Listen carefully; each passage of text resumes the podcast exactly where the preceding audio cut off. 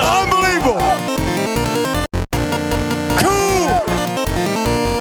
Ice water in his veins. I couldn't think of a better place to end the street in Death Valley, South Carolina,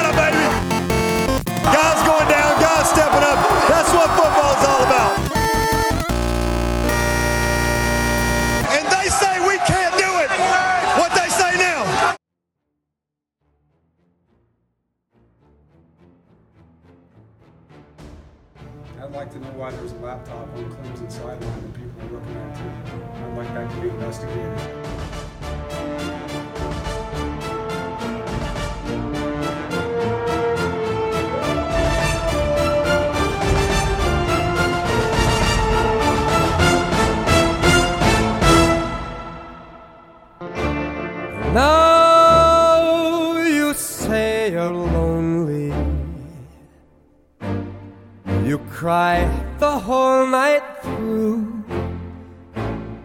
Well, you can cry me a river. Cry me a river. I cried a river over you.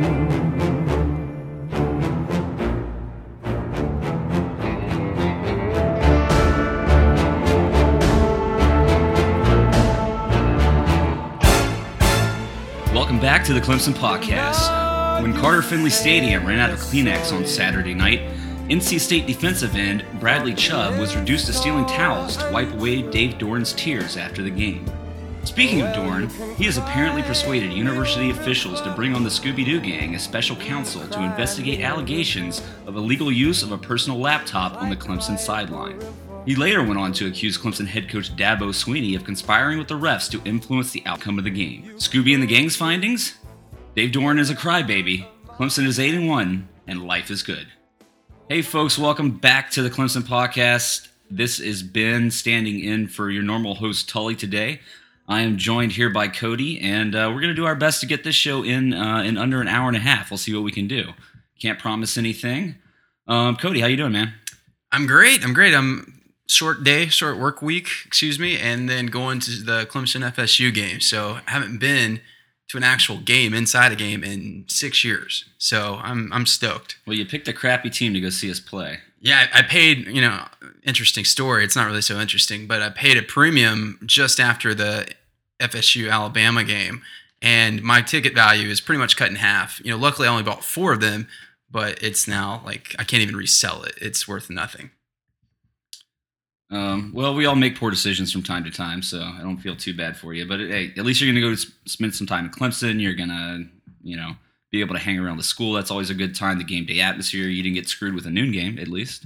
Right. You, you, we, have, we still have those prime time slots. I, I don't even think we've had two noon games all year. So, it- Yeah. and we've had three ABC games, or is it four? Um, and yeah, it's Clemson. That the brand, the When brand ESPN, name. when ESPN actually puts us on TV when they say they're going to, yeah. you know, which occasionally happens. Um, True. You know, good way to treat national champions. Um, okay, so before we get started here um, and dive into the NC State game, a lot of lot of stuff to talk about, a lot of meat on that bone to talk about there. Um, some sad news. Let's get this out of the way. Deshaun Watson uh, tearing his ACL in practice early this week. He'll be out for the season. You know, Clemson fans, uh, especially, we know how devastating this is. Uh, you know, for us, he came back in the game. You know, played one game with a brace on against South Carolina. Obviously, NFL smart move. Got several games left. You're not going to risk it, but just really sad to see for Deshaun Watson. Um, playing so great, he was going to clearly be the rookie of the year and look like one of the best quarterbacks in the NFL. I mean, no surprise to us, but he was certainly turning heads um, around the country, and I just really hate to see that for him. Yeah, the sad thing, and everyone said, "Hey, he'll be back, and you know he'll be back and better than ever," and that's true. I don't doubt that. I'm not worried about that. I think he'll be fine. The um, you know advances in modern medicine have, have come a long way. Adrian Peterson came back uh, for an MVP season after an ACL tear. He came back quick too. Yeah, a little little HGH suspicion there, but you know that aside, I'm not worried about Deshaun, his work ethic, his ability to um, rehabilitate with that knee. What sucks is just the entertainment value that we're going to miss every Sunday, and that all NFL fans that watched him are going to miss. He threw for 19 touchdown passes in seven games, and fun fact: Lamar Jackson, the Heisman winner from last year, threw for 18 touchdown passes through nine games of this season in college. So just he was leading. Was he leading the the league in touchdown passes? I know he was leading all rookies of uh, like ever in the history of the game in terms of touchdown passes through seven games. Yeah, through that, So- beating what Kurt Warner's record. Yeah. Um, yeah, but it just more so than anything, it, it, it sucks for him. We know how much that kid puts into uh, um, into the game and game planning and going out there and doing everything he can to help his team win. Um, and he was everything we knew he would be. Um, it was good to see him getting respect throughout the league. Listen, we know he's going to bounce back. Um, he's recovered from these things before. This was a injury to uh, his other knee, not the one that he sustained the ACL ACL injury and when he was at Clemson. They're actually saying that he may have actually injured it in that phenomenal game he played against the Seahawks. I watched every bit of that game, and that was that was amazing. I, I didn't see the injury. I mean, that's you know that's Deshaun. You saw it again.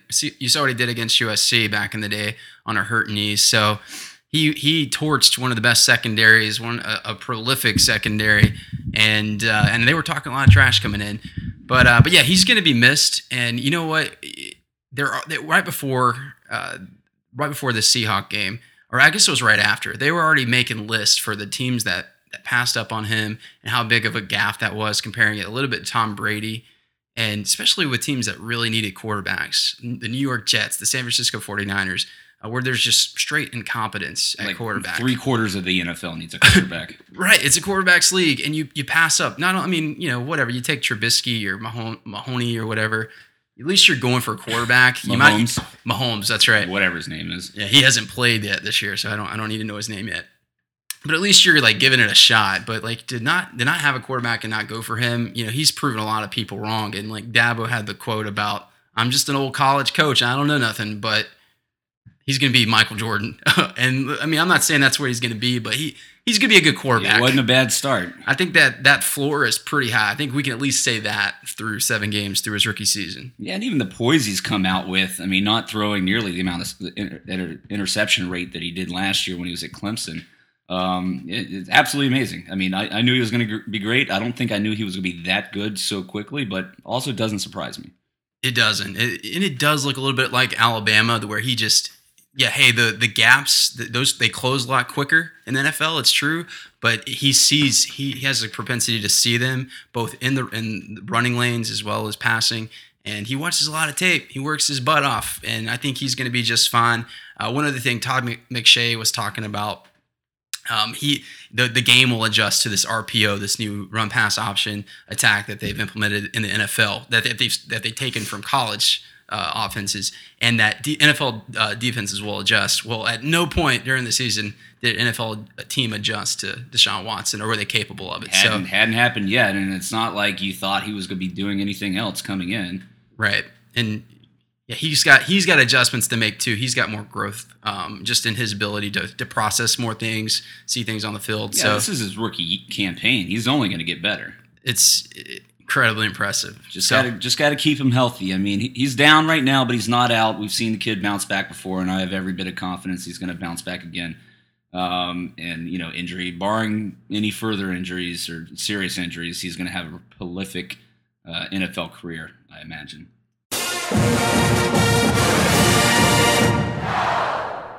Um, so that's that's it for Deshaun Watson and the NFL. We'll move on here to this uh, NC State game. Uh, Clemson goes into uh, Carter Finley Stadium on Saturday night and takes out the Wolfpack. Comes from from behind to beat them 38 to 31. Clemson improves to eight and one on the season.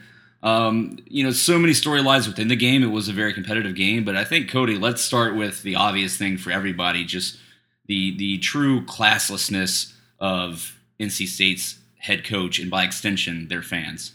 Yeah, I mean, you mentioned it in in the intro about Dave Doeren. He, I mean, just the way you conduct yourself, and I've preached about this. I think it was Bobby Petrino last year about the way you conduct yourself to have a very defeatist attitude, like that. Like that, that permeates across your your uh, your team, and they see that. Hey, you know, we're we're the victims here. We're playing the victim card. I just think that's never the right attitude to have, and and you never ever see Dabo have that attitude. Exactly. And and of all the teams to react this way to and to pout about against, it, it's not Clemson because Dabo has set such a good example throughout the years of not playing the the victim, right? And you know, David Hood on TigerNet came out with an article saying as much. So did uh, Larry Williams and Paul Strelow, I believe, uh, Tiger Illustrated.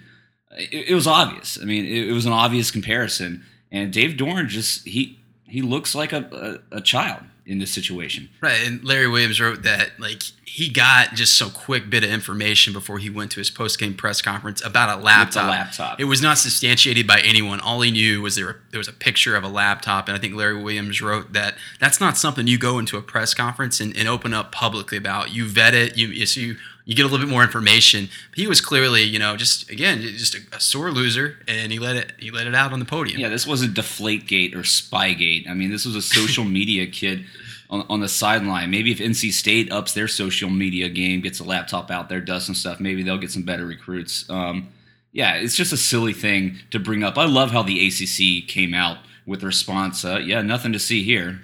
Right. It was it was quickly. Uh, they made they made uh, what was it? It was just a it was social media. Is that what you said? Yeah, it was social media. Yeah. So yeah, that was not a good look. And when your leader acts like this, and again, it's 18 to 22 year old men. You, you want to show that show them that everything in life's not fair. You might be the bit, or you might be on the wrong end of a few officiating calls. You just keep going, and you keep, and that and when you instill that mindset in kids, then you can overcome things. You can overcome adversity. Anyway, I'm not going to preach, but that's that's what how Dabo's built it. And whenever you do the opposite, I think you're really just hurting your your program. Um, the second thing though was, do you want to talk about their fans or talk about Bradley Chubb's antics? Because keep it going, man. I mean, the the fans, I don't, you know, all right, you can't hold the entire fan base accountable for what you see in that one snapshot around the fans throwing stuff at the refs. You just you just can't. That being said, that was a very very poor look for them. I think number one to blame anything the officiating. If anything, Clemson should have been complaining about the officiating, especially early on in the game.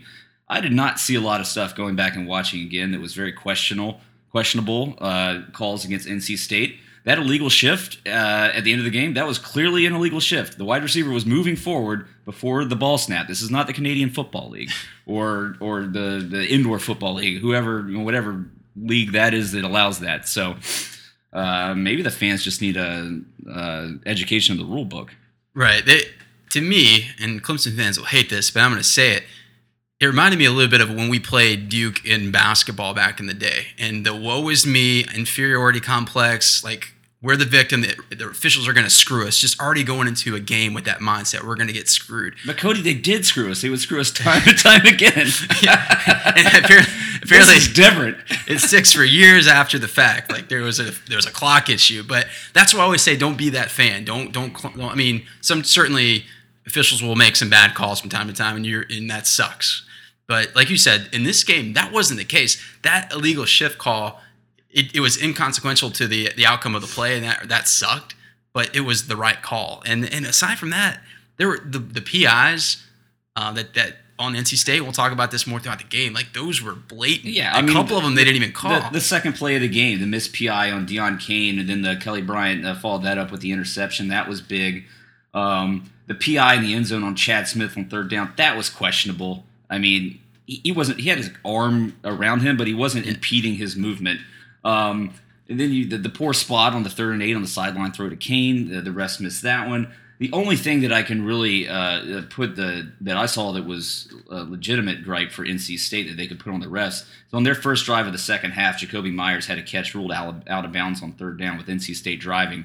Um, Where the ball was being that, juggled. yeah, well, I didn't even see it even on replay. I, I didn't see that it was being juggled. I thought it, he had a firm it, grip on it the whole time. Well, the Bill LeMonnier, the the official officiating guru guy, came in and said the ball wasn't fully controlled. It wasn't that it was necessarily juggling; it just wasn't fully controlled. Therefore, by the rule book, and he saw it, he thought it was pretty definitive. Anyway, so I think they it got it right. his hands, but but I think the point we're saying is for the most part, it was a clean game. It was a well officiated game. A couple calls that went, you know, 50 50 calls one way or the other. Um, but it seemed to balance out. The fans, meanwhile, I can't tell you how many times I heard FU refs, FU refs. Like you could hear it. They had, I don't know what, ESPN had to kind of drown it out or mute it out in the background. But anyway, just not a good look for them. Well, that's, I mean, that's, again, they're just, that goes with the mindset of the coach, just always blaming other people uh, or, or blaming other factors, whether it be the refs whether it be injuries on your team, like Clemson didn't have any injuries. um, Right, blaming a laptop on the sideline. I mean, just pointing the finger. You know what they say when you point a finger, there's four pointing right back at you, Yeah, they're uh, they're or three, something like that. they're like third team all or uh, all ACC defensive tackle was was hobbled. While meanwhile our like all American defensive tackle was just as hobbled. So anyway, We were right. using a wide receiver. There's injuries all around. We, were- we had a wide receiver at cornerback uh, on the last drive of the game. Granted, he's probably one of the best cornerbacks on our team, but he, he looked good. But uh, no, that, that and then Bradley Chubb, which that's again that's one guy. But dating back to last year, after that blatant targeting, which they, they put Wayne Gallman out of the game, which I mean I don't know, it looked like they were taking some shots last year, and now Bradley Chubb. Like you want to talk about the officiating? Like they let it happen three times where he took the towel from Kelly Bryant. Like Okay. after one time, it's cute, it's fun. You go as the referee and have a conversation with him. But it happens again, it's a unsportsmanlike conduct. They let it happen three times. all right. Maybe they didn't see it. And I'll I'll point this out. This is not the first time this has happened. This is a thing that he does. Um, he's done it in other games, from what I've read and seen. So that, that means they should have been quicker They on the should have draw. been aware. So yeah, That being said, I thought it was hilarious.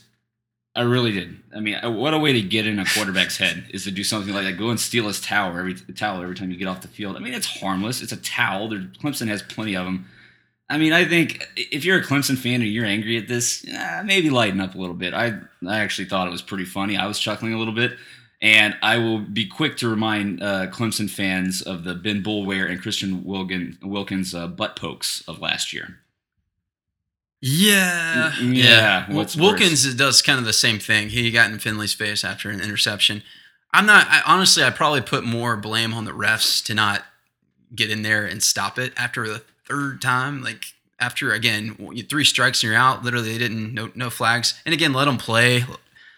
But at the same time, I wish they would have would have got in there. Well, the Clemson uh, uh, equipment staff after the game should have taken all the towels and dumped them in a pile in front of NC State's locker room. I, I was really hoping after Kelly Bryant walked in on, uh, for that uh, that rushing touchdown that he would have just took his towel and handed it to Chubb after that. Well, fortunately, somebody on Clemson's team and in their fan base has class because it surely isn't us. Yeah. All right, so uh, do we want to complain anymore about NC State, or we actually want to talk about the Tigers winning this football game? Yeah, let's talk about that. But you know, hey, it was it was notable. Yeah, no, it, it, it surely was, and it's very endemic of uh, their head coach's actions. So we'll we'll leave it at that. Um, before moving forward and really diving into this game, uh, we want to give a plug for the podcast here. We want to encourage everybody to uh, follow us on social media, whether it be Twitter, uh, Facebook. We've been getting a lot of engagements on both those platforms. We really appreciate it. Um, in our last episode, Cody promised that he would. Uh, he was going to the FSU game and he was going to bring some beer for you guys. We got a few responses back. Cody, when are you going to reply to those? Well, I'll, I'll reply. I was hoping to just reply on the air. Yeah, like uh, Parker Moore and I shouldn't give out their names. And also a guy named Jeremy. Uh, sorry, Parker.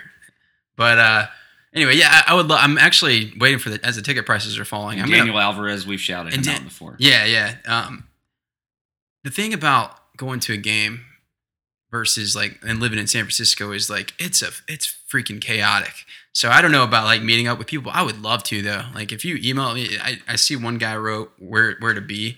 I'd love to meet people and just talk Clemson, Clemson football. And I will give out beer. I will be like gladfully give out Lagunitas, IPA, Bud Light, whatever you like. So full disclosure here, folks. This is how Cody operates. He lures you over and with promises of things, and then he asks you to provide the beer.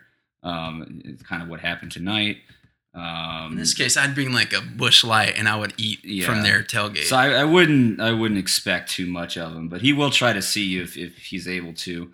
Um, speaking of social media, another thing that we did uh, on Friday night, we tried out for the first time, is we did a little video um, uh, preview predictions of uh, the games on Saturday. Um, got some positive feedback from that and some trolling from our, our friends who came out of the woodwork. Who, you, uh, you have a face for podcasting, Ben. Yeah, that's Yeah. Uh, that's what I'm told. You know, I'd like to point out that uh, I hear the camera adds 30 pounds. Yeah, so does uh, so does getting married apparently, which you just did that too. and drinking lots of beer. Uh, a couple more shout outs here. Uh, Rob Matthews, we told you about this guy before. He's a guy that reached out to us from Ireland. Uh, just happened to become a college football fan, never stepped foot in the States, and just got onto Clemson. So now we're starting a, a, a campaign to get Rob to come to a Clemson game next year. We're soliciting, um, uh, you know, ideas from people and uh, some some hospitality, some invites to tailgates. I know my infamous uh, Uncle Billy has already told me that uh, he'd be happy to host him at his place. So let's get let's get an Irish guy uh, over across the pond to a Clemson game, his first time ever in the states, and uh, his first ever college football game. That would be a pretty cool thing. And one more thing before we move on to NC State, we are excited to announce that uh, our good buddy Sam is going to be joining us uh, here on the podcast. We're going to have him on uh, to talk some Clemson basketball. You know, we kind of got burned out last year after the, the national championship run two years in a row um, and kind of took a break uh, after the football season. But you know, our intention, as it was the first two years that we did this podcast, was to keep things going throughout the off season, off season talk about Clemson basketball, uh, talk about uh, Clemson baseball as well. You got a really good baseball program, and then of course keep up recruiting, spring ball and football and all that. So we're excited to announce that, that Sam's going to be with us. Sam is a Clemson grad from some year with some major. I've only known him for about five years, so haven't really gotten that deep in our friendship yet, but. uh Really glad to have Sam on. Uh, go, Cody, you got something to say? Let me throw in one question. I won't put you on the spot, Sam, because you don't have a microphone. Uh, yeah, Sam. Sam is here observing for the first time to, to kind of see how the flow of this uh, this magic, how this magic spark goes. Yeah, it's magical. Um, so I think preseason we're 14. So Sam, do we? Four, 14 in the ACC. 14. I'm sorry, 14th in the ACC, of course. Out of 15 teams. Do we finish better or worse than 14th in the ACC? I'm gonna go better. Sam goes better if you couldn't hear that. He's, he's a bit of a homer, kind of like Ben, but we're, we'll look past that. There's only one stop spot to drop below that. That's true. Like there's nowhere to go but down. Yeah. Or up. So, anyways, glad to have uh, Sam with us. We're excited. He was late tonight on his first day of work, so we're going to dock his pay. Um, but otherwise, expect some good basketball content, we hope, moving forward. And with that, let's dive into the NC State game a little bit further. For the first time this year, Cody, we really see uh, Clemson playing from behind most of the game and then coming back to win it at the end, which is uh, something that we really wanted to see out of this team. Syracuse game, obviously, we're not going to count because we don't count losses; they're not real things.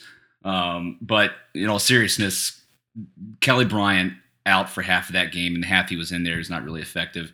Um, so I think it was really great to see. One thing we could take out of this game um, was the way that Clemson persevered and came back against an NC State team that was playing uh, really well, especially on the offensive side of the ball. Um, and then another thing for me, this this felt like more like championship football uh, to me. Um, say what you will about the Louisville game and the Virginia Tech game. Obviously, Louisville isn't uh, who they thought we were, and Virginia Tech, uh, while a good team, I still think NC State's a better football team. So to go in the hostile environment, uh, be down most of the game. Uh, you're not really clicking as well on offense earlier. The defense is getting tested and stretched all game long to come out and perform like that. I think there was four. Uh, uh, the defense shut them down on the first four drives of the second half. Clemson eventually takes the lead and holds on for the rest of the game. That was a really, really good win to see. I think so too. I, I'm I'm really happy with this win because a NC State was playing out of their minds. I really do believe they brought their A game, and Ryan Finley, uh, you know, he, he he needs to put that uh, put that tape in a in, you know send it out to some NFL scouts and some NFL teams because I'm, I do not think he's necessarily going to be a great NFL player, but I think he's going to make a roster after watching him yesterday. Um, he played out of his mind.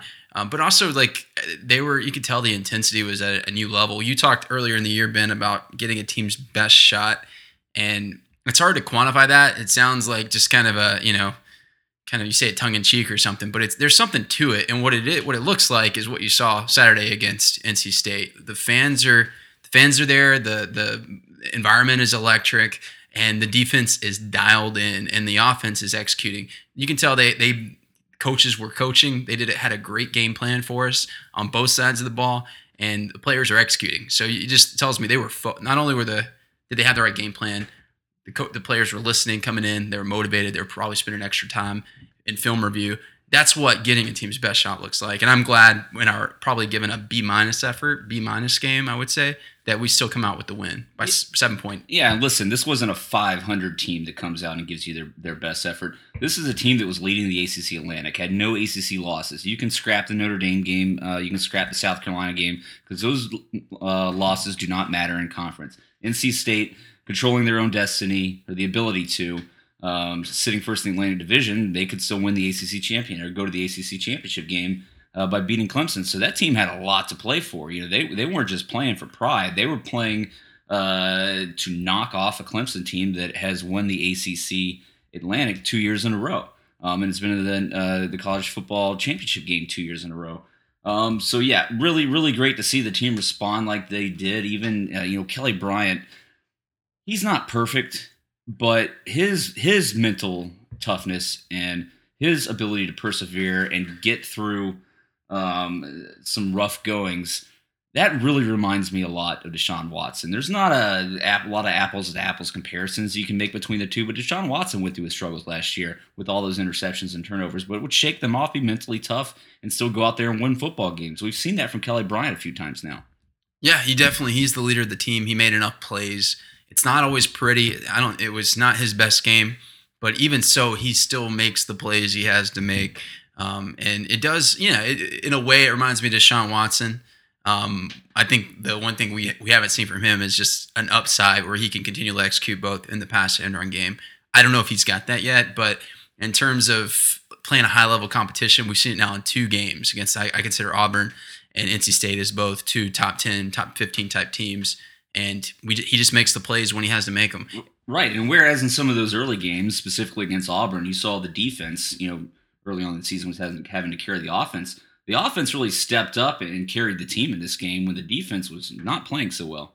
And, you know, I've said this before. I said this early on in the season when we were questioning how good this Clemson offense was going to be versus how good we know the defense is going to be.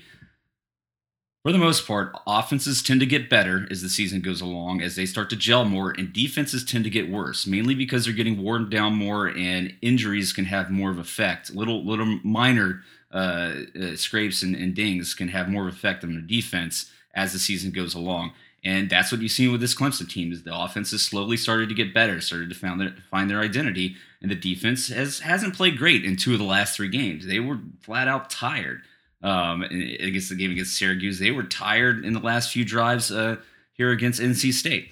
They've suffered injuries, especially in the secondary. I mean, we're pretty depleted there. We mentioned Ray Ray was uh, out there at cornerback the last drive of the game. So um, the fact that you're starting to see this transition, I think things are really starting to come together. Whereas before, you know, some of these other teams we beat them with sheer uh, a, a talent gap, whether whichever side of the ball you're talking about. But now I think you're starting to see this team maybe become more, more balanced, where one, you know, either the offense or the defense can pick the other one up when needed. Agreed, and I think I've seen a lot written on comment boards, on other sites and things like that. The defense isn't giving effort, or what's wrong with our defense.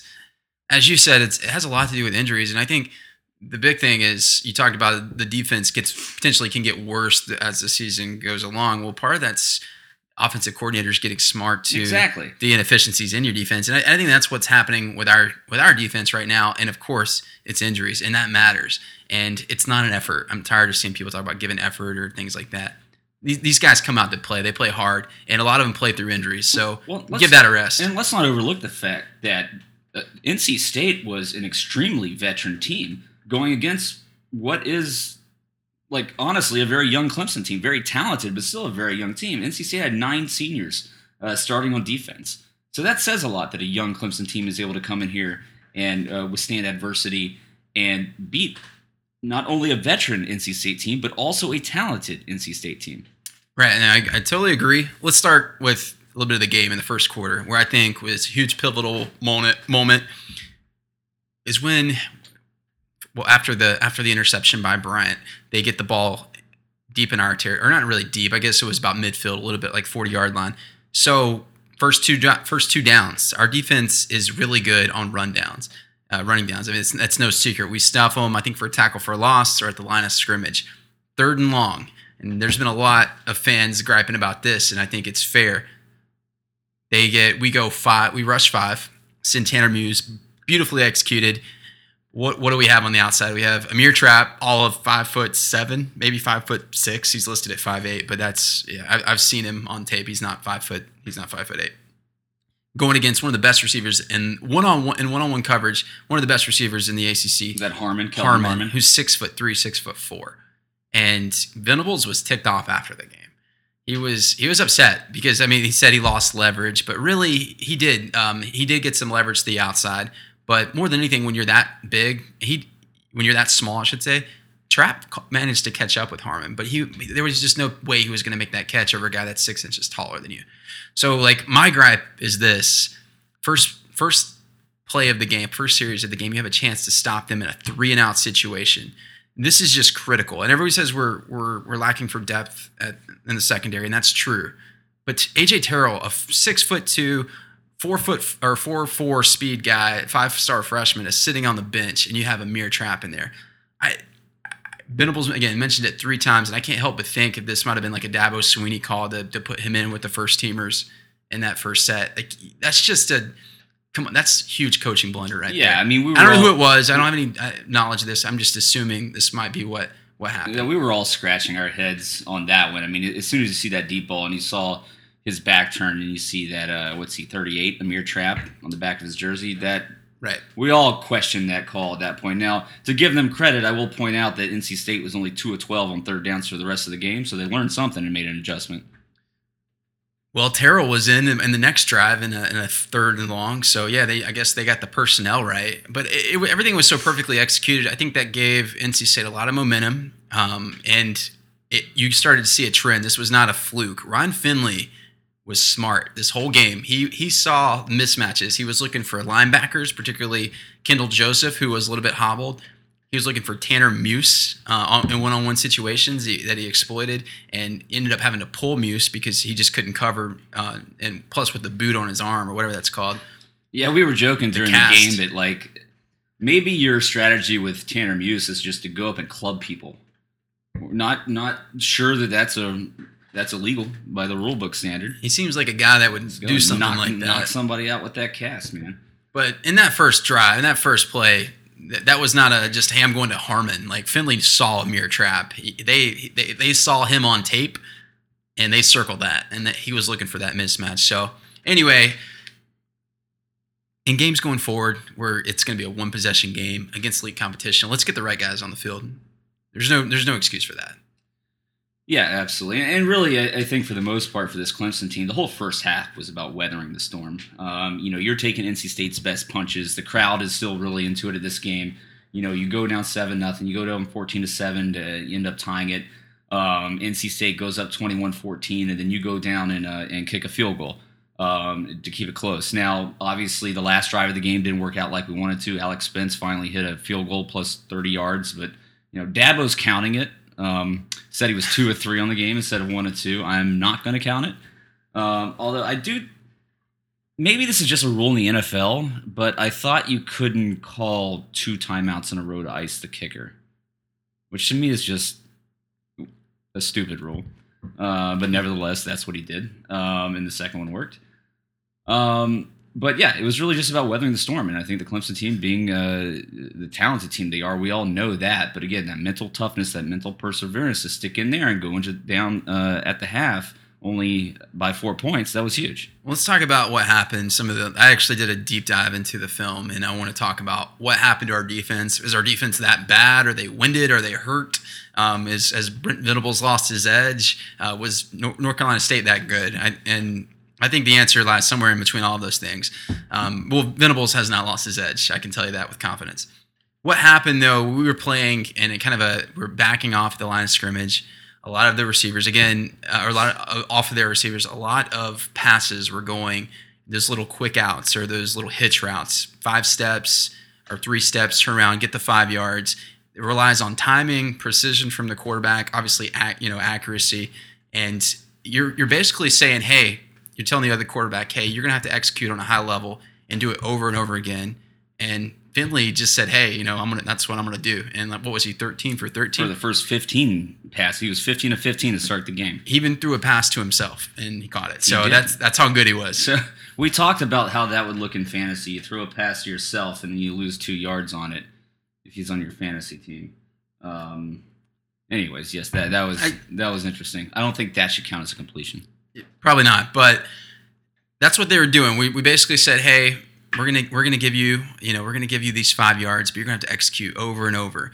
And what that did, well, for one, what the reason we do that, the method to our madness is when you're doing a man coverage, if you're playing up uh, at the line of scrimmage and you're bumping them, and they get they get leverage on you, they get past you, or they do a double move, which they did to Ryan Carter at one point, then there's no one behind you for help. There's no safety help. So we were sending, uh, you know, our assortment of pressure as we always do. Sometimes five, sometimes six, leaving guys one on one. Um, so with with that in mind, you can't you can't play up at the line of scrimmage and be physical like you want to. But the, the trade off is the quarterback has to execute time and time again, and, and Finley clearly was up to the Right. Well, challenge. but that was one thing that, that Brent Venables said when describing this uh, this game and why they were playing such such soft coverage. Um, going into this game, they knew they were depleted and they were going to be challenged in the secondaries. So you have to pick the lesser of two evils. Do you uh, give them the opportunity to try to beat you over the top? Well, that's a home run ball if they're able to connect on those things. Or do you keep it in front of you and you trust your guys to, to stop them at the point of contact uh, to limit them to four yards, which broke down a little bit. They did bust some uh, plays for some more chunk yardage.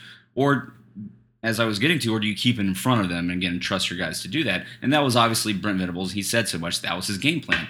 You're forcing them, at least at that point, to have to put together drives. And when they're having to string together drives of of eight to twelve plays, so much more can go wrong than if they hit big after like four plays on four play drives. Right, and, and teams. What's interesting is teams would do that to us last year with Deshaun Watson, and it was tough. You, you looked at how how good Deshaun Watson was, but he had to keep hitting Hunter Renfrow on slants or um, Mike Williams on those back shoulder throws or you know the little hitch routes. Like it's tough to do. It's tough to execute ten or twelve play drives uh, without making a mistake. Uh, Watson would get baited a lot and end up throwing an interception. Well, Finley again, he was damn near flawless. Now the downside of the strategy and keeping guys in front to me maybe that says a little bit about i don't trust my corners as much guys like terrell and mullen younger younger corners i don't trust them in coverage but we do trust their ability to, to get upfield and be physical and make tackles Right. and i think we executed there but you're talking about guys like Ferrell, Austin Bryant that are, have really no one to come in at defensive end and back them up. So that's play after play that they're they're getting winded. So by the end of the drives, they were gashing us for runs because Christian Wilkins, again, all those pass rushers were just completely winded. A lot like or reminiscent of the national championship game from last year, where we would, you know, Alabama's line, we would get them winded, and then at the end, we are able to take it home. Well, Bryant, not much of a factor in this game. You did not see him in on many plays, but Clelin Ferrell, on the other hand, 12 tackles, one sack, five tackles for losses. I'm not so sure he got very tired.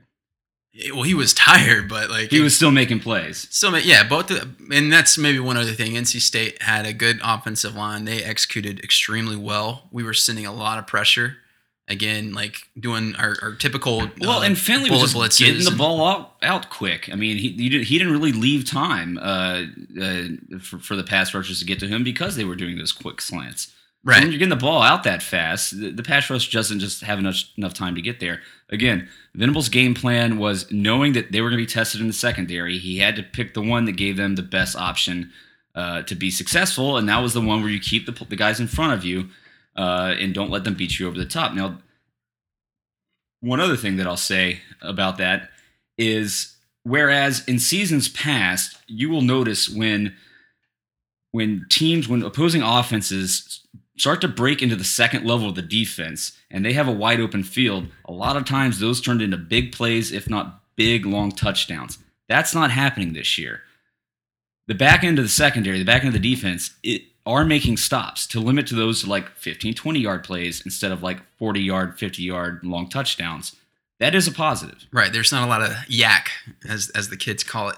Um, you're right, and, and that's because physicality of the corners, just excellent recruiting. Got my good guys, tackling by the safeties, good angles. Right. And Dorian O'Daniel, linebacker speed has improved this year. So they're out in space making a lot more plays. So yeah, I, I agree. Credit credit to all those guys. And one one other, let me give one mention. Some guy that's got a lot of credit this year, but deserves even more credit is Christian Wilkins because I, I was watching him at the line of scrimmage. I don't think he gets uh, again. I don't think he gets the credit this year playing inside a tackle. Because you're it's You not don't notice him as much. Yeah, you get it. You de- yeah, you definitely get those sacks, tackles for losses, more so playing at defensive end where Bryant's playing now. But man, he is so disruptive. He plays so damn hard, and that's why I get mad if anyone says that you know you, these guys aren't aren't putting in the effort. He plays so hard every play. He got a little winded there at the end, He but. it- we're gonna miss that guy. He just he shoots his gap. He's so talented, and Bryant's looked great this year. A lot of Bryant looking great has to do with Christian Wilkins. Yeah, absolutely. Again, though Bryant not much of a factor in this game. Um, I don't know if it was because they weren't running to his side as much, um, uh, but overall, um, you did start to see some chinks in the armor on the defensive line. Dexter Lawrence um, has to come out because of injury. Um, that defensive front did get tired. They did get gashed on some big runs sometimes, but again, when it needed to, this defense held up. It came out those first four drives of the second half, held NC State scoreless, gave the Clemson offense an opportunity to go out there and score and take the lead. And then at the end of the game, they made the stops. They held them to a field goal in the second to last drive and ultimately stopped them on the last drive of the game. And can we point to the just the field position and you know call Kelly Bryant that that So punt let's like let's let's move into that. And so you know, it, it called the first half of the game weathering the storm. You get into the second half. There's kind of a few different layers of things going on. Talk about second chances there, and, and Clemson being able to capitalize on those in the second half. So you're mentioning the K, uh, Kelly Bryant punt. Uh, Clemson's down 21-17 coming out of the half. Uh, Kelly Bryant pulls that punt on fourth and one just past mid, midfield, pins NC State at the one yard line. Great stop uh, there. Way to get down there by uh, Hunter Renfrow. Um, Clemson then forces a punt, and that gives them field position at the NC State 48. So that just starting the second half, flipping field position was huge, I thought. Um, now Clemson doesn't capitalize on that. Cain doesn't lay out for a deep pass on second and four. Then Kelly Bryant sails the ball high on third down. Clemson punts again, pinning NC State at the 10. The defense hold. Clemson gets the ball back at midfield, and then Clemson capitalizes on that. So that's the second chance, right? So even though they didn't capitalize the first time on that that that punt from Kelly Bryant, it still paid dividends because the defense made the stop. They pinned them again, and then they were able to pick up, go down and score. Uh, third and six, Kelly Bryant had that amazing scramble where he uh, a- a- avoided the sack in the backfield, threw it to Cain on the run for the first down. Um, Etienne read it in. We had that shot block. I was a little, I guess you can call that Falcinelli didn't get off it fast enough. Um, but then Bryant with the the nine yard run uh, on first and a great adjustment by Cain. are you reading off play by play from ESPN right now? No, I'm not. I'm reading off my own notes. Okay. Anyway, so let me just point like I like yeah, I, I agree. We had like a second chance there. It was a little back and forth. I think the whole idea there being I think this is a team that needs to play the field position game last year, national championship game, 40 yard line. You know, you want to send a message and go for it. And like it, we were on our heels the rest of the like and up until like midway through the third quarter. Field position matters. And I think like with this team with def- a defense first, I think that's what we have to put the priority on. Like it, and and don't take it don't take it personally offense. If you if you can't get it in three downs, then hey, we'll just you know we'll play the field position game. And I like I like our odds when when they're backed up within like their t- their own ten yard line. Well, I am taking it personally that you cut me off because I was going to give uh, Deon Cain some props for that touchdown that put Clemson up. Great adjustment on the run uh, to turn around and get and catch that ball right there at the goal line. Um, there's a lot left to be desired of Deon Cain. Uh, I mentioned him not laying out for that one ball. He has some drops. He doesn't always, I think, give the effort that I think he needs to give um, on some deep balls and in one-on-one coverage. But that being said, led all receivers with nine receptions this game. Did have some very big catch- catches to keep drives going. Um, little Jekyll and Hyde there, but Yeah, I'm not gonna like. I know fans get mad in the moment. You're emotional. You want your team to score the big touchdown. You want the guy to put in the effort or what you consider effort by laying out for a ball. But I'm just gonna say, hey, like maybe that's not his skill set. He's still learning to be a wide receiver. He was a quarterback in high school. What I saw from him was excellent route running. A lot of like throws that looked like they were just great throws had to do with just him running really good Sure. routes, looking like a like a more polished receiver. Yeah, I sure. mean, I mean, there's a reason why he continues to go out there and you don't see as much of Diondre Overton. Right, right. He had an excellent game. And even though, yeah, sure, I, I want to see him lay out, but what I want to see more is Kelly Bryant not overthrowing the fastest guy on the field. Like, that's what I want to So see. So what was up with that? It was like the first quarter, Kelly Bryant's throws were wobbly. They were all over the place.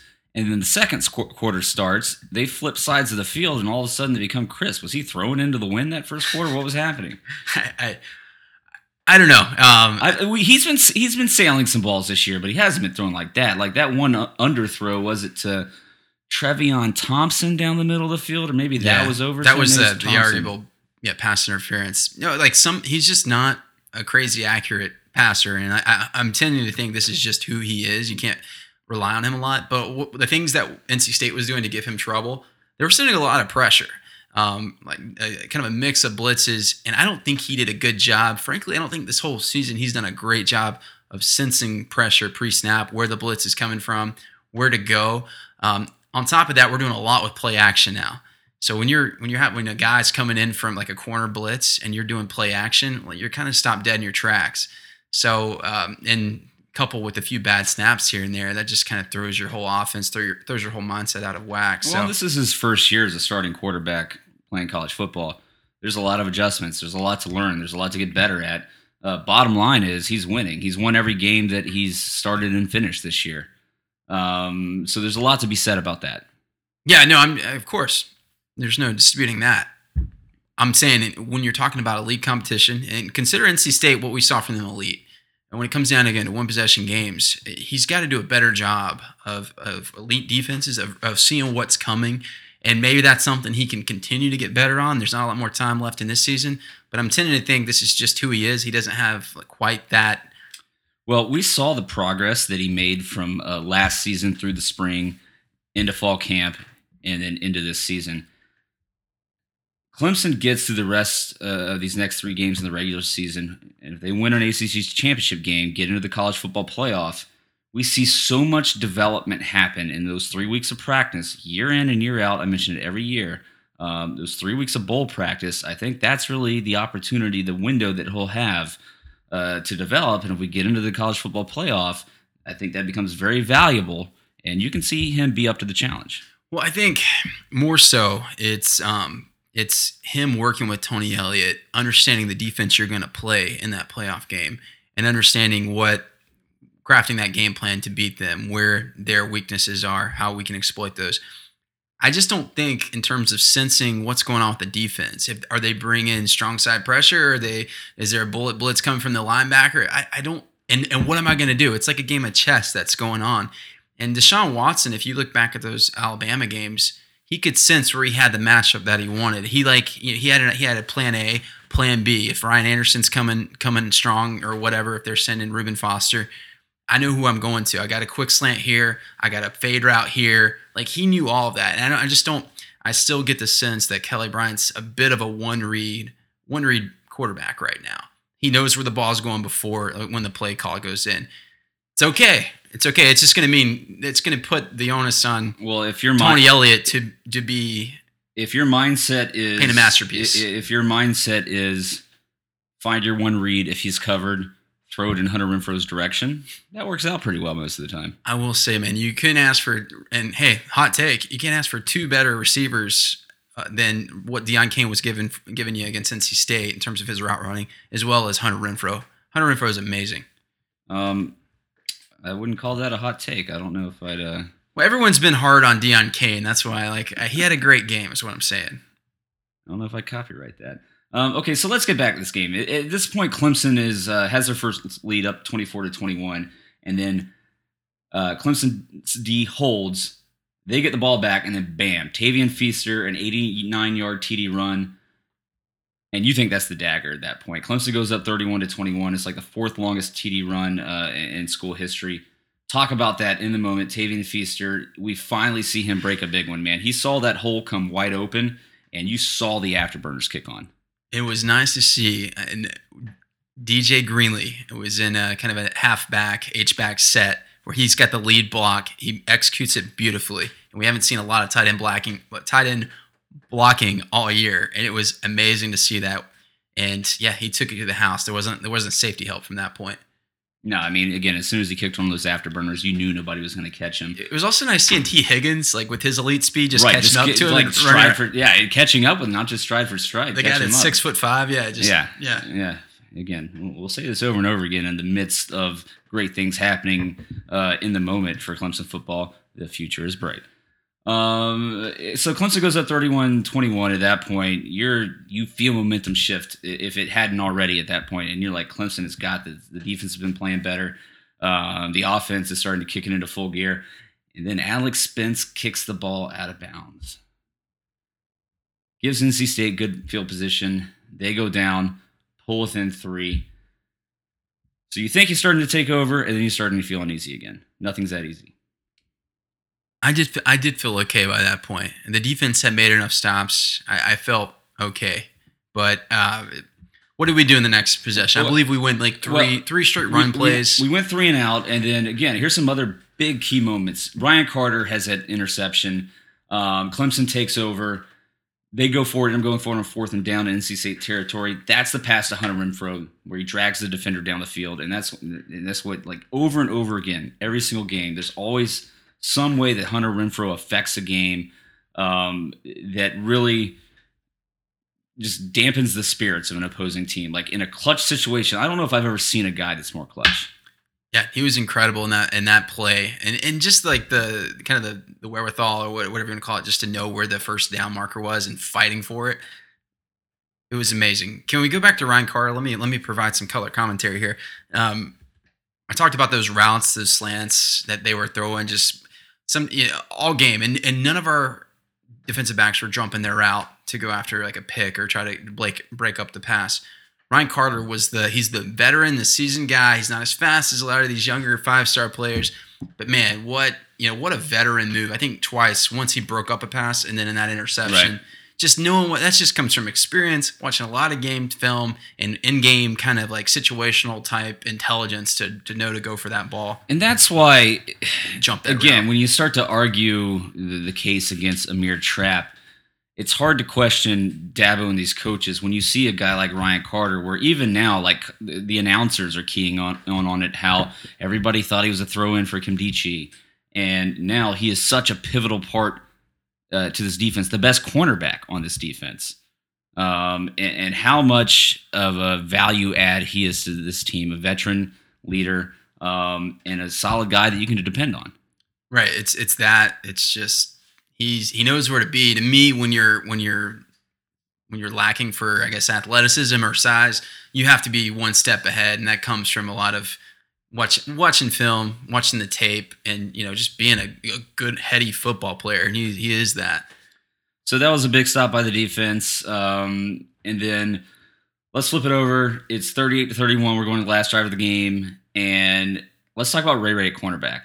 We'd be, we'd be remiss not to talk about this. We learned before the game that he switches his number to 21 uh, because he could possibly pay, be playing some cornerback. We didn't see it until the last drive of the game, but boy, he came up big. Yeah, and one more point about Trapp. If if Ray Ray is going to be the, in there at the last play of the game, in the last series of the game, when it's on the line, then he I won't say he should be in there at the beginning, but that means if Trapp's not going to be there, he shouldn't be there at the first play of the game as well. True. Terrell should be. Well, Terrell was hurt by that point, so who Right. did they at that point they defaulted to Ray Ray. By the way, he looked good. Hips look good. He's got the athleticism. He had confidence one time. I think. Uh, I think Harmon broke down and, and, and came back to the ball, but and kind of got him off, you know, kind of got him off uh, guard. And but he looked good. I'm not gonna lie. Like if you have, if that's the worst you got, then that's it's probably better than mere trap. So it'll be interesting to see how he's used moving forward. I, I think with the question marks uh, surrounding Mark Fields and then Marcus Edmonds still unable to get back onto the field, um, AJ Terrell maybe battling uh, uh, some minor injuries. You may see some more of Ray Ray out there at the cornerback spot. You can afford to not have him out there at wide receiver. Um, you can't. I mean, you can less afford not to have uh, a depth at cornerback because Clemson has been worn down, and they just don't have uh, near as much depth at that position. You know, you go nine deep in the wide receivers, less so at cornerback. Right. And yeah, Roger or Amari Rodgers, excuse me, has stepped up enough. Cornell Powell is reliable enough. The drop off there just isn't that wide, but the drop off on the other side is because of because of depth. And can we credit like let's let's take a moment and, and pause to credit the maturity and the development of Ray Ray just as a player, as a person. He gets my game ball for this game. Uh, not only has he developed off the field, uh, but as punt returner, we know all the the shakiness he had last year and catching and securing the ball. To take that punt back to the house to tie it at seven in this game was huge. Um, that that was great to keep North Carolina State from building too much momentum, but then also to be so open to switching to cornerback and playing so well, taking it seriously, and just really understanding what it means to be a contributor and a vital contributor to this team. Like props to Ray Ray. Um, like I feel great for him. I mean, I'm really proud of that kid. And I think he's done a great job as a wide receiver. He's taken a huge step there, probably more so than even as a punt returner as anything else. Like on this team, he, as a wide receiver, his route running, his uh, his, his ball skills, frankly, have, have been a lot better this year. Um, he's made catches that he was he was not making or was not capable of making in his first and second year. So I'll give him credit. Yeah, and honestly, I I'm really interested to see. We, we can save this for discussion for the offseason, but I'm really interested to see what they do with him during the offseason if he doesn't look to move to corner full time.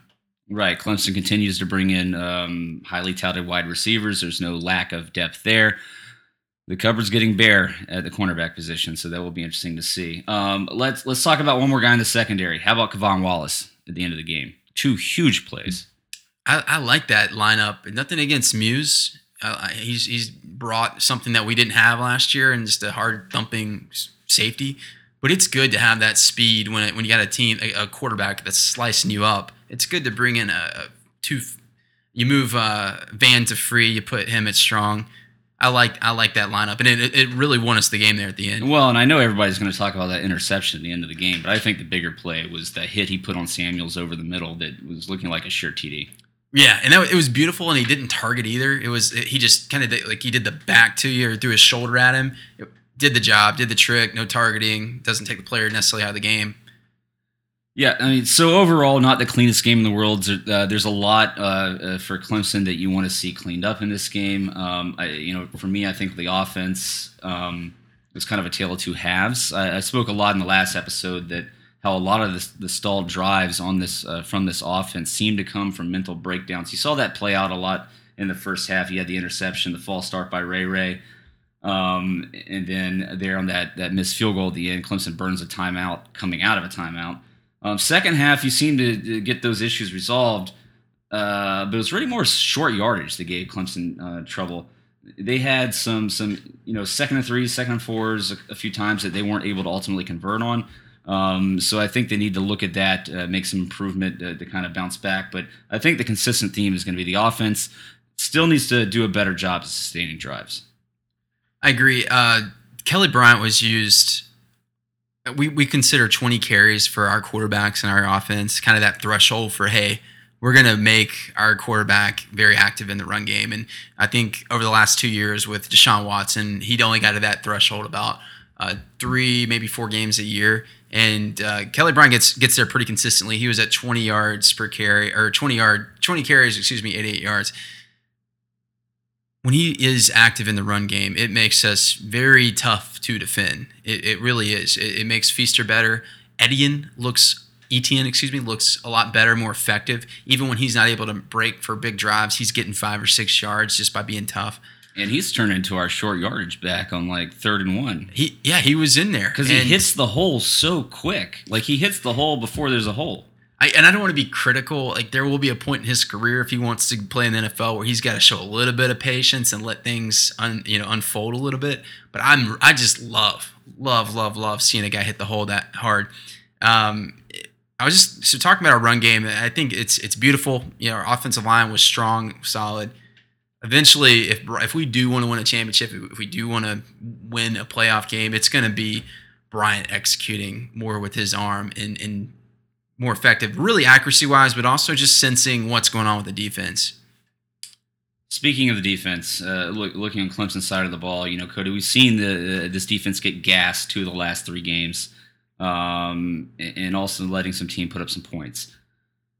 Do you have a concern with that right now, whether it be from depth issues, injury issues, or offenses just figuring out this defense? That's a good question because you you you can craft up the game plan and say this is what Ron Finley and NC State did, and it, it will work. You will, you'll put up points, you'll sustain drives. And that was also different than what Syracuse did, though. It's not like both teams did the same thing to be Clemson's defense. Right, right. I just don't, I don't think I said this earlier. I don't think it's repeatable, but I really don't think there's a Jake Fromm. I mean, you can look at the guy, the contenders. There's maybe Baker Mayfield would scare me a little bit. He'd scare me a lot, quite frankly. Um, Jake Fromm would scare me a little bit, but there's not really another Ryan Finley that sits six foot six that can really see over the offensive and defensive line. So if you can, if, if that's the game they're going to play where they allow those short passes um, and, and kind of negate the blitzes and negate the pressure that we're going to send, well, they have to have a quarterback that's very precise and ready to execute all game. And I, I, I, like our odds. We'll just say over over the long haul and over against elite competition. I like our odds. Yeah, and especially if if if we can get um, out of the regular season, have an ACC championship game unscathed, uh, have a month off to rest, have three weeks of practice. There's there's a lot of promise in this Clemson team, especially when not a, not a lot of other teams in college football are looking um, elite at this moment or unbeatable. Um, finally, before we wrap up on NC State, Cody, who do you have as your special teams player of the game? Ray Ray or Kelly Bryant with his punt? well, apparently I'm owed a steak dinner because I had a bet that Ray Ray would return a, a punt for a touchdown uh, before Etienne or before you had runner Hunter Renfrow, which was runner Renfrow. I should have given you like some good odds for that because that was not going to happen. But you never know when he's going to surprise you, man. I think he had the only punt return for a TD, TD last year, didn't he? I don't know. Either last year or two years ago. I think you're one. thinking of Adam Humphries, maybe. No, I'm thinking of Renfrow. Well, I don't remember that, and I just I just know that he's in there for fair catches, which I knew was a great bet to make with you. Well, fair enough. You won that one. You don't win much, but you got that one. Um, so that's that's our NC State wrap. Um, end of the day, that is the on paper the best team that Clemson is going to see uh, at least in the regular season. I know we got South Carolina at the end of the year on the road, and I know South Carolina beat NC State um, earlier in the year. But if, if you look at the stats, you look at that game, NC State beat themselves. So uh, great for Clemson to get through this game. Now we got to go up against Florida State for the uh, Atlantic Division title. Um, and with that, let's move on to uh, what happened around college football this weekend. Okay, looking around college football, it's always interesting to, to see the first slate of games after the college football rankings come out for the first time. Um, it, it's happened every year. I think three years ago during the first rankings, I think Mississippi State was number one, Ole Miss was number four. We saw how that ended. Um, so to come out this year with a top four, Georgia, Alabama, uh, Notre Dame, and Clemson, uh, with both Georgia and Alabama, Georgia maybe not so much, but Alabama definitely having a tough game against LSU. Um, interesting to see how those top two teams would fare. Um, Georgia uh, comes away with a 24 to 10 win over South Carolina. It wasn't all that pretty, but they took care of business. And South Carolina is not a terrible football team. Cody, did you able to watch that game at all? Not the Georgia and South Carolina game. That was going on at the same time Myers was. Yeah. Um, Alabama LSU, however, um, on uh, you look at the final score. I, think it's not as close as you would think it is. LSU, Alabama going up against a really good defense for the first time this year. They didn't put up a lot of yardage. I think uh, that that's that's telling about this Alabama offense. Again, not a lot of good competition that they face they faced this year. Not a lot to uh, take from them annihilating teams like Vanderbilt, but them playing a tougher defense. I think they were 250 yards or so total offense. Interesting to see. Yeah, I think the big development from that is their star defensive tackle Dion or uh, Shaun Dion Hamilton is out for the season, um, as well. And Minkah Fitzpatrick's hurt. Uh, they had another linebacker injury. They're already down their two starter or two of their um, main linebackers, so they're seeing some injuries as well. Um, you know, usually they have a lot of depth, but that that gets that could be a problem to me. Their offense has a lot of the same warts that it had last year. Like it's a good offense. It's not going to be a great offense. Jalen Hurts is a good quarterback. Not ever going to be a great quarterback. Um, and and their defense, I, you know, I can't I can't really say it's it's a good defense, but it it hasn't really been tested thus far. Right, and then you have uh, Notre Dame, Wake Forest. You know, Wake Forest not a terrible team by any stretch of the imagination, but uh, you know that was a close game, a lot closer than uh, North Carolina or North North Notre Dame fans uh, would have liked. So it's this brings us something interesting. You know, we're kind of nitpicking on Clemson's team, trying to uncover the weaknesses, finding the areas in which they're deficient. Uh, Larry Williams, again with Tiger Illustrated, I believe it was him, uh, pointing out that the other top three teams in the college football uh, playoff uh, rankings they struggled as well. South, you know, Georgia not putting away a South Carolina team like they thought they should. Bama struggling against a good defense. Notre Dame not beating Wake Forest like everybody thought they would. So don't just look at Clemson. It's it's safe to analyze these other teams and see that everybody has their own issues that they're trying to work through. But if you can weather that storm, you get into that playoff. It's a whole different story. Right, and I don't, don't know if you mentioned Oklahoma giving up, I think 134 points against That- Oklahoma State. Yeah, that's absolutely ridiculous. It was like 38 to 38 at halftime. That's not real football. It is on offense, and that's the hard thing to tell about this uh, this these Big 12, uh, particularly the Oklahoma schools. In Baker Mayfield's good, and we saw what a good quarterback can do against us. I, that's that's an interesting game. I, I could see us having some stops and then just methodically moving the ball down the field the way we did, you know, 2015. But uh, anyway, not to go too off too far down that See, rabbit it's- to me, it's the same Oklahoma team you see year in and year out. And if they got back into a playoff this year and went up against a team like Clemson or defense like Alabama, I think they get stuffed. I do too. And it, what's interesting about it is we the the extremities in terms of the good offense. The offense seems to be as good as they've ever been with Baker Mayfield. The defense seems to be as bad as it's ever been. So it's really tough to understand what that team is and what what I mean by that. What that team would be against Alabama, Georgia, Clemson, or Notre Dame. Um, and then elsewhere, Ohio State lays an egg. You know, they had some gripes not being ranked in the top four. I mean, they get absolutely blown out by Iowa. I mean, I know Iowa is a tough is a tough play at, uh, when you're in Ames, but not 55 to 24 bad. Yeah. Uh, what does this say about Urban Meyer as a coach now, having three terrible losses um, in, in the past couple of seasons? They're they've got talent, but they're not living up to it. it's a head scratcher that uh, and he's really he's a really good motivator, and he's he like you said he has a ton of talent, and it's I don't know um, it it tells me a little bit about the Big Ten though, like the top of the Big Ten that I've been saying all year, including Penn State who lost to Michigan State. It just doesn't strike me as being as good, um, and it's. JT Barrett, his Heisman candidacy, I think, was like what 15 minutes. This is 15 minutes of fame it's it's not that it's a bad conference, just it doesn't strike me as the elite level, that that, that upper upper tier. And I think Clemson's still jockeying for position and trying to get you know solidify itself there too. Into you know, but So I've done this year in and year out as we get towards the end of the season. We start to try to compare conferences, and I've been really focusing on the Big Ten the last couple years because I I'm not a believer in, in the strength of their football teams. Um, so you know you can put together all the numbers you want, the S and P rankings and stuff like that.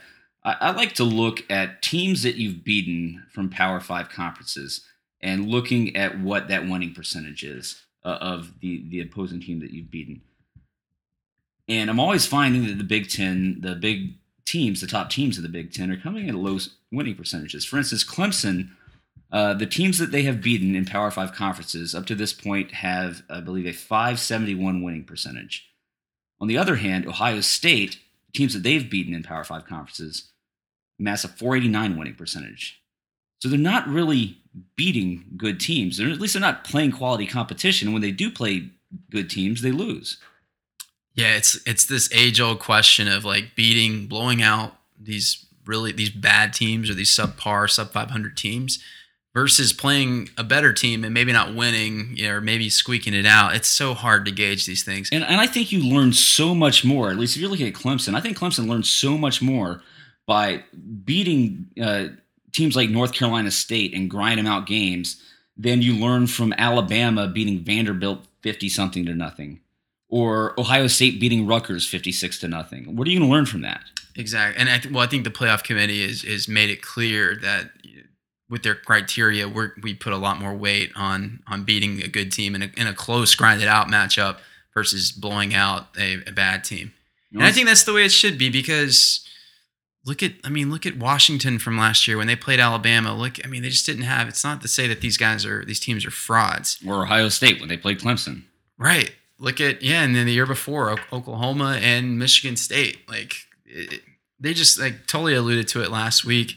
They don't want another embarrassment in those semifinal in that semifinal round. They really want to find the four best teams. Well, you know what's going to happen. I mean, you there was, you know, the, the Big Ten had to struggle with what does Wisconsin mean coming into this weekend to their chances at a college football playoff. Wisconsin, obviously undefeated in that Western Division. Um, now Wisconsin seems to be their only hope.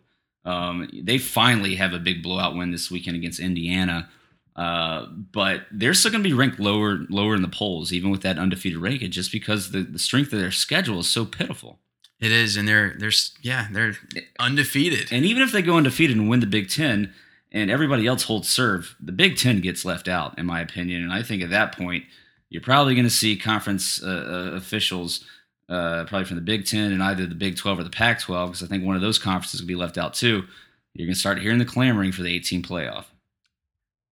And that shouldn't be what you know what. Hey, what don't clamor- don't lose two games. Win, win your conference. Agreed. And schedule someone, as I think Totally mentioned it last. Was it Wisconsin that had Washington as a preseason game and they they axed it? Like they had a chance. Yeah, to, something like that. It's tough to know how the team, how program's going to be, but sometimes you just have to play the odds. And like it looks like Utah State, FAU, like that's their that's their non BYU, that's their non-conference. I mean, that's not going to do it. Like we played, we play Auburn. We have Texas A&M coming up. We played Georgia. Like Schedule somebody. you got to roll the dice. Yeah. And we knew we had to do that because at that point when we scheduled those games, we didn't know what the ACC was going to be. We figured Right. it might be a good FSU team and that'd be it. Right. Um, speaking of the ACC, Miami uh, beats Virginia Tech 28 to 10. If you're a Clemson fan, you really want to pull from Miami because that's going to help your strength of schedule. If they're able to to topple Notre Dame, finish the season undefeated, and then uh, Clemson's able to get a win over there in the ACC championship game, they took the first step by beating Virginia Tech on Saturday night. Where do you see this Miami team right now? Well, they finally, for the first game of the season, I think they had a convincing win. yeah, It they proved something to me in this game. They did. They look good. They have they have some swagger. They have some confidence. Their defense looked uh, they looked electric, or they, look- they looked as good as they've looked all year. Um, I don't know. I, I think maybe they're. I still don't want to. I'm still not buying the hype in terms of like playoff contender. On a neutral field, could they beat Clemson? Yeah, absolutely, Anything could happen. absolutely. But I I, I agree with you. I, I'm okay with if they're the better team, and clearly they were. Let's play them. That's what I want. I want the resume builder and I want to like leave nothing to chance in terms of giving the um, giving the committee a, a judgment call. Well, go Canes. Uh, Notre Dame's at Miami next, so that'll be an interesting game to see. Um, if you're a Clemson fan, you got to be pulling for Miami. Um, another team, if you're a Clemson fan, you're going to be pulling. I want to be pulling for is Auburn. Auburn takes care of business at Texas A&M. Auburn has at home against Georgia and at home against Bama left on their schedule. They can do some real damage and cause some real disruption in that SEC West. This is probably going to be the best team that Bama has faced to this point all year long. And depending on what you think about Notre Dame, the same could be said uh, for this uh, for the Georgia team. So if Auburn is able to pull off again both those games at home, if Auburn is able to pull off wins there, they will be at ten and two at that point. They will be the SEC Division West winners. They would likely beat uh, the winner of the East Division. Wouldn't you think that knocks both Georgia and Bama? Well, Oh, Georgia's in the East. they would have to play Georgia a second They would have to play Georgia a second time. So let's say they knock off Bama. That kicks Bama out. Auburn beats Georgia twice. Does that put Auburn as a two loss Power Five school in the college football playoff? There's there's been a lot of discussions. Uh, you know, I've listened to some podcasts that have talked about this. I just think it's it's possible, but there's gonna know a lot of other things will have to pan out. I mean, clearly, if we're a one loss conference champion, we're in via the head to head. Well, it's interesting. We haven't seen a two loss team get in yet. At that point, you would have knocked out Bama. Georgia would have two losses at that point. They're knocked out. Uh, any Big Ten school that comes through, unless you know, unless Wisconsin's able to avoid another loss and win the Big Ten championship game. Um, But- you know what happens in the Big Twelve. But look, look, Auburn couldn't get past LSU with I think like a 21 point lead. Uh, I don't have confidence. That I mean, may, can they beat Alabama in a one game head to head? Possibly. Same with Georgia at home next week. Can they beat three like Georgia, Alabama, and then Georgia again? No, that's that's just not going to happen. Well, it'll be interesting to see. I mean, Georgia and Bama are finally going to, you know, face some competition. You know, outside of the LSU games, the Notre Dame games. So some interesting uh, games left there um, on the SEC docket. Uh, Cody, before we go here, where do you have your kind of top five sitting right now? I actually, you know, I, I was I really liked where the committee had the top, really the top twelve, I guess, uh, last week, and I, I I sit in like agreement that it should stay the same. Uh, one being Georgia, we won't talk about Georgia Auburn. That stupid debate.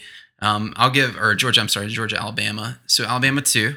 Um, I'm okay with Notre Dame over Clemson. I think with their wins being a little bit more decisive, their one loss being not as bad as Clemson's. I like that. Um, I think it comes down to now Oklahoma has two really good wins. I don't think you can object to that. Um, I still narrowly put them behind Clemson. I think it's very close. I bet the committee will say as much this week. Oklahoma will have a chance to prove it against TCU. And if they are able to beat TCU, they will at least temporarily, I think, jump us in that top four. I disagree somewhat. You know, right now I still have uh, Georgia, Bama one and two. I don't think Bama showed me anything or Georgia didn't show me enough to to flip those top two teams right there. I actually have Clemson ahead of Notre Dame after seeing what Notre Dame. Uh, Wake Forest giving them a pretty good challenge this weekend, and what Clemson was able to do yet again on the road, hostile environment, good football team, what they were able to do against NC State. But Notre Dame just beat them by a, a, larger margin the, the week before. I mean, you chalk that up to home home field advantage or the being on the reverse side of that. It could be. NC State did sustain some injuries earlier in that game. Hines came out. I mean, Hines was able to play for the most part in the Clemson game. He was limited, but he was in there. Um, I, I, think NC State just took one in the mouth uh, on the road. So um, do you think the committee will jump us, um, you know, by virtue of that, or do you just think that uh, that's in your that's your opinion? Th- that's in my opinion. I'm not predict. I'm not trying to predict here what I think the committee is going to do because they're a lot smarter than I am um, in, in many facets of life. Uh, that's just where I have it right now. I still have Oklahoma still there at number five, although I still don't trust in them. I think their defense is horrendous, and that's going to come to bite them in the butt. Yeah, um, I wonder if they do like penalize them for giving up that many points. Yeah, it's a good question. I mean, even, even, though you beat a good team, a top 10 team by your own rankings, at and, least. And listen, Oklahoma still has TCU left on the schedule. They still have West Virginia, which West Virginia is going to be a tough team to beat. Um, and then they're going to have to play what Oklahoma State, TCU, or Iowa State again in the Big 12 championship game. So I still see a possibility of a loss, another loss being out there for Oklahoma. So I think it starts to get kind of hazy after you get past the top four. Um, interesting to see what Bam and Georgia do against Auburn, whether that or against each other. But we still got, you know, what three games left to play now in the regular season plus conference championship games. A lot of turnover is going to happen. The top four that started aren't going to end being the top four. Uh, that's what always happens. Uh, we'll, we'll see. I mean, we look at like this last week. I, I said on the last podcast, the Big Ten. I think things will stay, will hold, and they didn't. Two like the two best teams go down. So um, but I, I, really do. I still worry. Uh, I thought I was worried about a judgment call that the committee would make for that fourth spot between us, uh, Ohio State, and Oklahoma. Don't we don't have to worry at least temporarily about Ohio State. And now it's Oklahoma, so I do worry about them. I do circle them. I do. They would have to be essentially TSU, TCU, excuse me, this weekend, uh, but then again in a conference championship. If assuming that's how th- things played out, if it was chalk. Well, again, impossible to predict at this point. A lot of chaos is going to happen, but it's going to be a really fun uh, uh, uh, uh, down the stretch here as we end the regular season college football.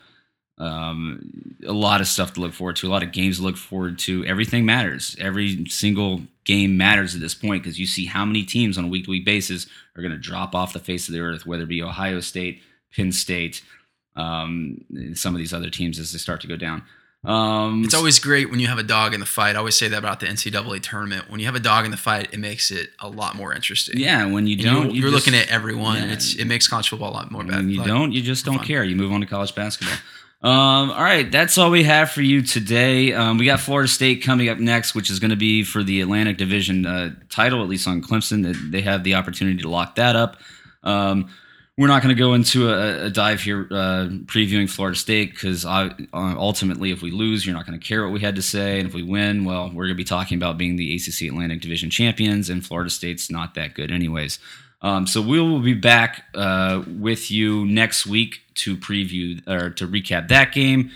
Uh, Cody is going to be at that game. Um, we'll see if he follows up on some of these emails, reaching out to some of you guys. Uh, but if you have interest feel free to email us, email us uh, clemsonpodcast at gmail.com. I will be handing out his phone number, uh, personal cell phone number there, so you can harass him. Um, we thank Sam for joining us and sitting through this, uh, what is another long episode. He already thinks we were going too long in an hour. Um, but this is punishment for you being late tonight. So there you go. Uh, looking forward to He having. brought us beer though. Like He did. He did bring us. You duped him into bringing you beer. Is what Cody does. Um, it's a good job there. Um, so yeah, we look forward to having Sam on talking some basketball as we get into this uh, Clemson basketball season, and which will tide us over after the football season ends. But still a lot left to be excited for for Clemson football. All the cards still on the table. Clemson looking to stay in the top four when the college football playoff rankings come out tomorrow night. Again, we will be back with you next week to recap the Florida State game. And as always, go Tigers. And I'm so, I'm so happy for our family. It's not, it's not, this is not for just us. This is for the Tajh Boyds, the Stephone Anthony's, the Grady Jarrett's, the Nuke Hopkins, Sammy Watkins. Y'all built this. Y'all started this foundation. And all we did is build upon it. And we finished it. It's been 35 long years. Clemson, y'all been waiting 35 years. It's finally coming home, baby. It's coming home.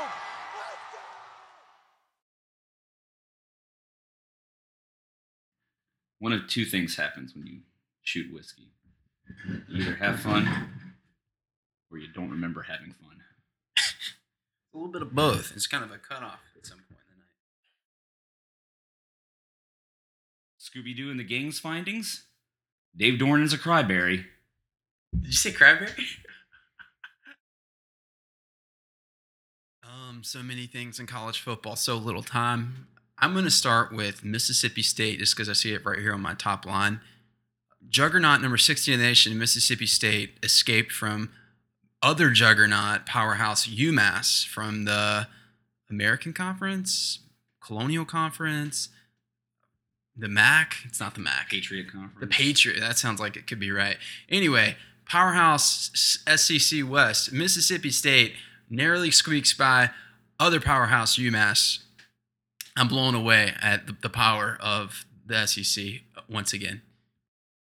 My second powerhouse school is Iowa State from the Big Ten. Iowa State, formerly known for wrestling, now known for slaying powerhouse other Big Ten schools with a backup quarterback that's really a converted linebacker.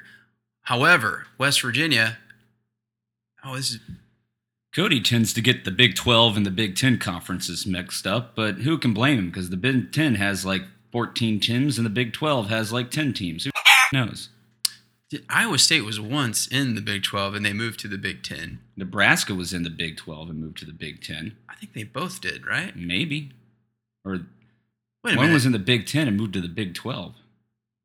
yeah. Iowa State is in the. Iowa State's in the Big 12.